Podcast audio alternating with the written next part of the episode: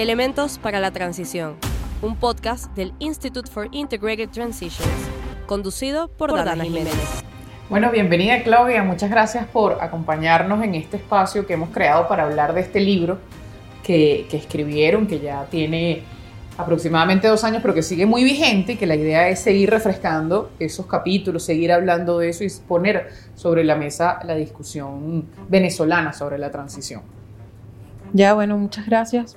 Eh, bueno, en aquel momento a mí me correspondió conversar un poco sobre lo micro, sobre el detalle de, la, economía, pero del sector real. Y en principio, pues, recuerdo haber hecho un diagnóstico bastante estructural de cuánta economía privada y cuánta economía pública había, eh, cómo era la configuración productiva del país. Sin embargo, en dos años han cambiado muchas cosas y, lo quiero abordar básicamente desde esas diferencias, ¿no? Eh, primero que todo, yo creo que la caracterización más importante que tenemos que hacer es que Venezuela, aparte de la contracción económica que durante siete años, eh, pues eso es eh, de común conocimiento para todos nosotros, pero durante ese periodo, e incluso desde antes, la economía venezolana venía arrastrando una crisis que tiene unos rasgos estructurales fundamentales. Aquí se llaman rasgos estructurales aquellos que por una medida de política económica coyuntural no va a cambiar eh, el escenario en general, no van a cambiar los sets de incentivos ni la capacidad de reacción eh, bueno, de las empresas, de los principales actores económicos. Entonces, eh, dentro de esos rasgos estructurales, quisiera destacar pues algunos que yo, creo que son muy importantes. Y el primero de ellos es la característica de la institucionalidad que rige para, para la actuación económica. Los actores económicos deciden en función de expectativas, en función de incentivos. Si tú tienes un set institucional que te tiene completamente cercado y que te inhibe tomar decisiones o te genera o mucha incertidumbre o, inmensos costos transaccionales o una inseguridad jurídica respecto a las consecuencias de tus decisiones, probablemente tú entres en un ciclo pues muy paralizante, muy en decisiones de, eh, que no son hacia la expansión, que no son hacia, no son hacia, hacia el mercado, hacia competir, entonces nosotros empezamos a tener eh, unos sectores económicos cada vez más dependientes de lo que en su momento fueron subsidios fundamentales, especialmente el subsidio en el tipo de cambio, que al mismo tiempo no solamente son subsidios que interfieren en el, sistema de formación de precios, sino que al final terminan siendo eh, la opción única que tienen los actores y empieza pues una situación de control muy centralizada eh, y que justamente eh, empieza a caracterizar ese cuerpo de la economía, eh, que bueno, cada vez menos actores, actores que tenían menos conexión con lo externo, un sistema de precios que no era tal.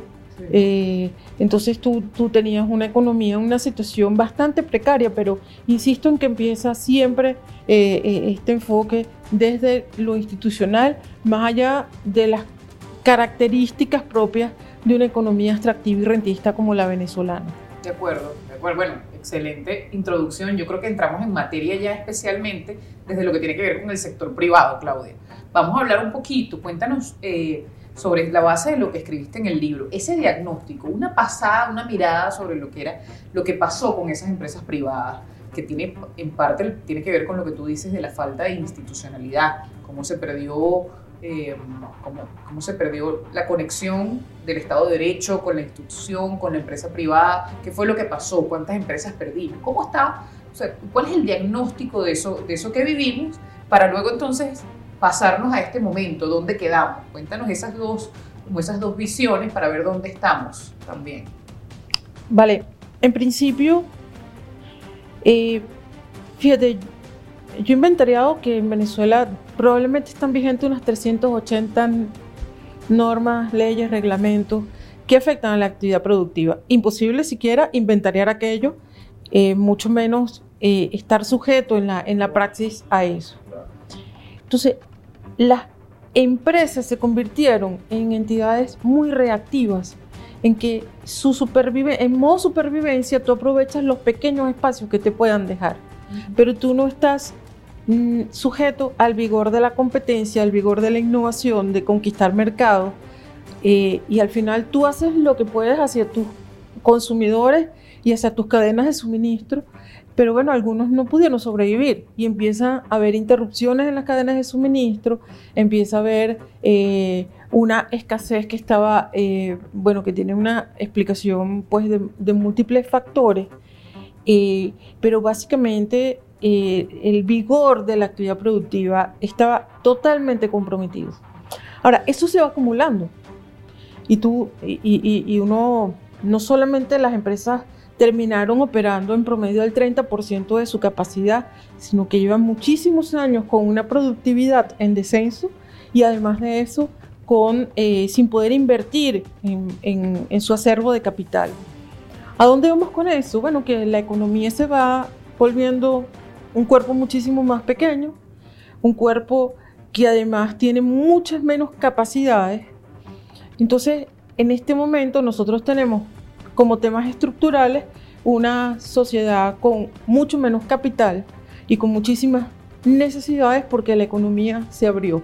Entonces tú ahorita tienes, sí, recuperaste, eh, eh, recuperaste un poco el sistema de precios, eh, probablemente este proceso multimoneda que llamamos dolarización, aunque no sea completamente tal, te dio unos referentes, lo que se llama referentes nominales para la fijación de precios relativos y estás en ese proceso eh, pero eso no es suficiente, porque resulta que todas aquellas leyes, eh, todo aquel marco institucional eh, sigue vigente, aunque en la práctica se hayan incorporado algunas licencias, algunas se haya relajado, algunos dicen que liberado el, tema de la economía real. Pero eso no va a ser tal hasta que el marco jurídico, hasta que la praxis de la relación del sector productivo con el Estado esté enmarcada en las leyes, en relaciones predecibles y que no sea riesgoso, tan riesgoso operar en Venezuela.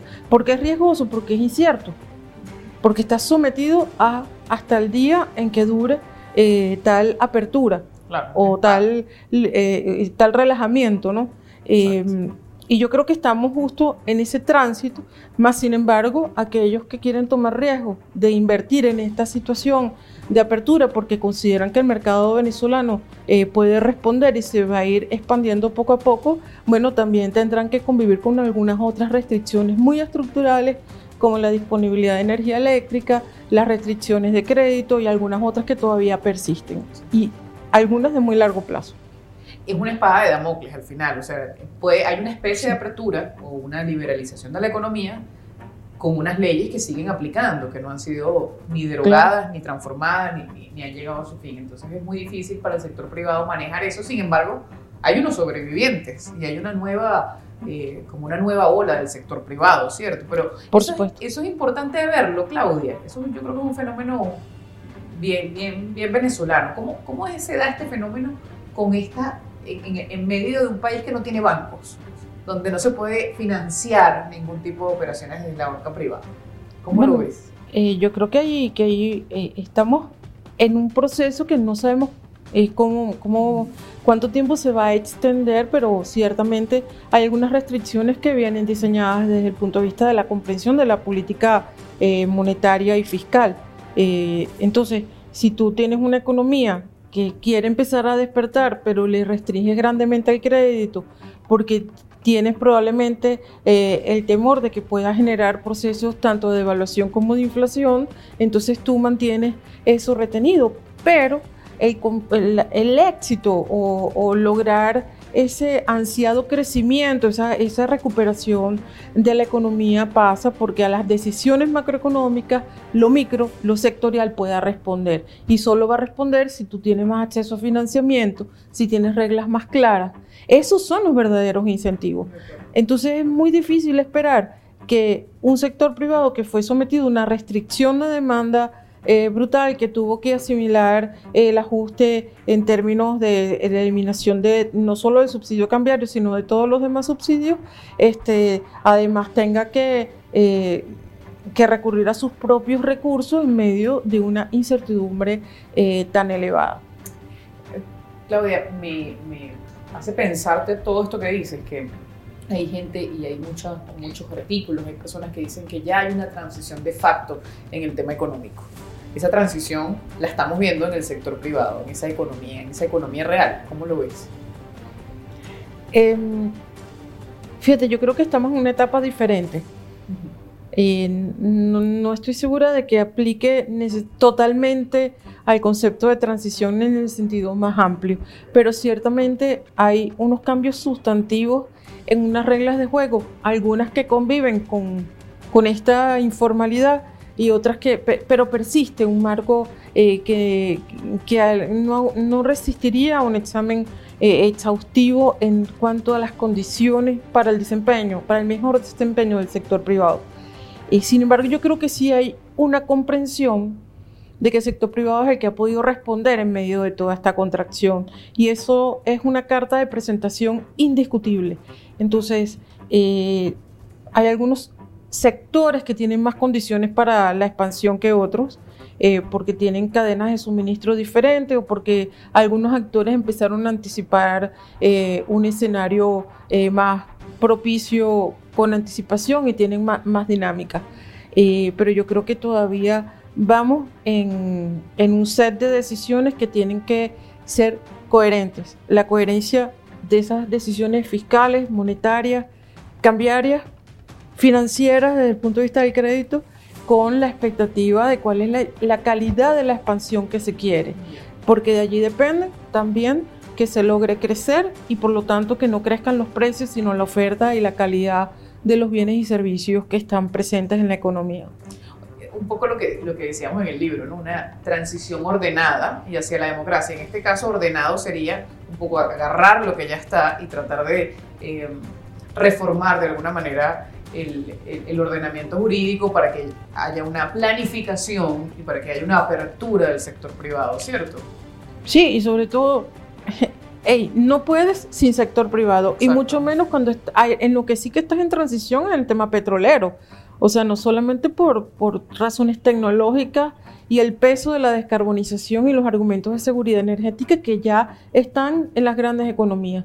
Entonces, tú frente a eso no puedes pensar volver hacia la Venezuela rentista que esté basada simplemente en petróleo. Está más que demostrado que en Venezuela lo que tienes es que poner condiciones y norte para la expansión de un sector privado que necesariamente tiene que recuperar productividad, competitividad, reglas de juego y que va a responder. Y va a responder porque eh, lo ha hecho en lo pequeño y mientras mayores condiciones introduzcas mejor. Pero entonces tienes que hablar, tienes que reconocer a los actores eh, y tienes que eh, acordar incentivos. No, no esto de hazlo, pero y no, te voy a, a, objetar, ¿no? Eh, esto así, no. Creo que, que hay unas grandes lecciones para todos los actores en la sociedad venezolana de que el entendimiento y la construcción de institucionalidad es un esfuerzo, además, que no se puede posponer y que probablemente no requiere una gran producción eh, eh, de leyes, sino unos acuerdos y una comprensión de dónde estamos y hacia dónde queremos ir. De acuerdo, yo creo que has concluido un poco con este mensaje. Es muy importante para, la visión de una transición ordenada y hacia la democracia pensar en, en la economía real, como lo llamas tú. Porque sin economía real tampoco va a tener democracia. Porque resulta que esa economía real que ahorita está dinámica la están haciendo los ciudadanos, no los dependientes del Estado, sino los ciudadanos que están resolviendo. Y resolviendo le está dando un dinamismo a una economía que se va a entender de otro modo. Súper interesante, súper interesante eso que dices, final. Yo creo que lo importante de todo esto es poner, como dije al principio, sobre la mesa toda esta discusión y que sea una de las rutas, no es una transición solamente eh, integral desde el punto de vista global, ¿no? Hay que, hay que ir a cada sector, hay que mirarlo con, con, una, con un dinamismo distinto. Y yo creo que tú eres muy importante y has colaborado mucho en esa investigación, eres una de las personas que ha, ha llegado más lejos en ese detalle en poder entender, en ver esa radiografía y te lo agradezco mucho que hayas estado extendiendo detalles de tu libro y, y, además actualizando un poco esos escenarios. ¿Tú quisieras dar algún mensaje final sobre, por ejemplo, cuál es ese escenario que tú ves próximamente? Eh, pues mira, yo creo que lo más importante ahorita es, eh, está bien la macroeconomía, pero vamos a la micro y en Venezuela hacen falta eh, políticas que mejoren la productividad y que pasa por un poco por la institucionalidad, pero también hace falta crédito y lo que realmente pueda vigorizar. Esto no se va a vigorizar solo. Excelente, Claudia, muchísimas gracias. A ti.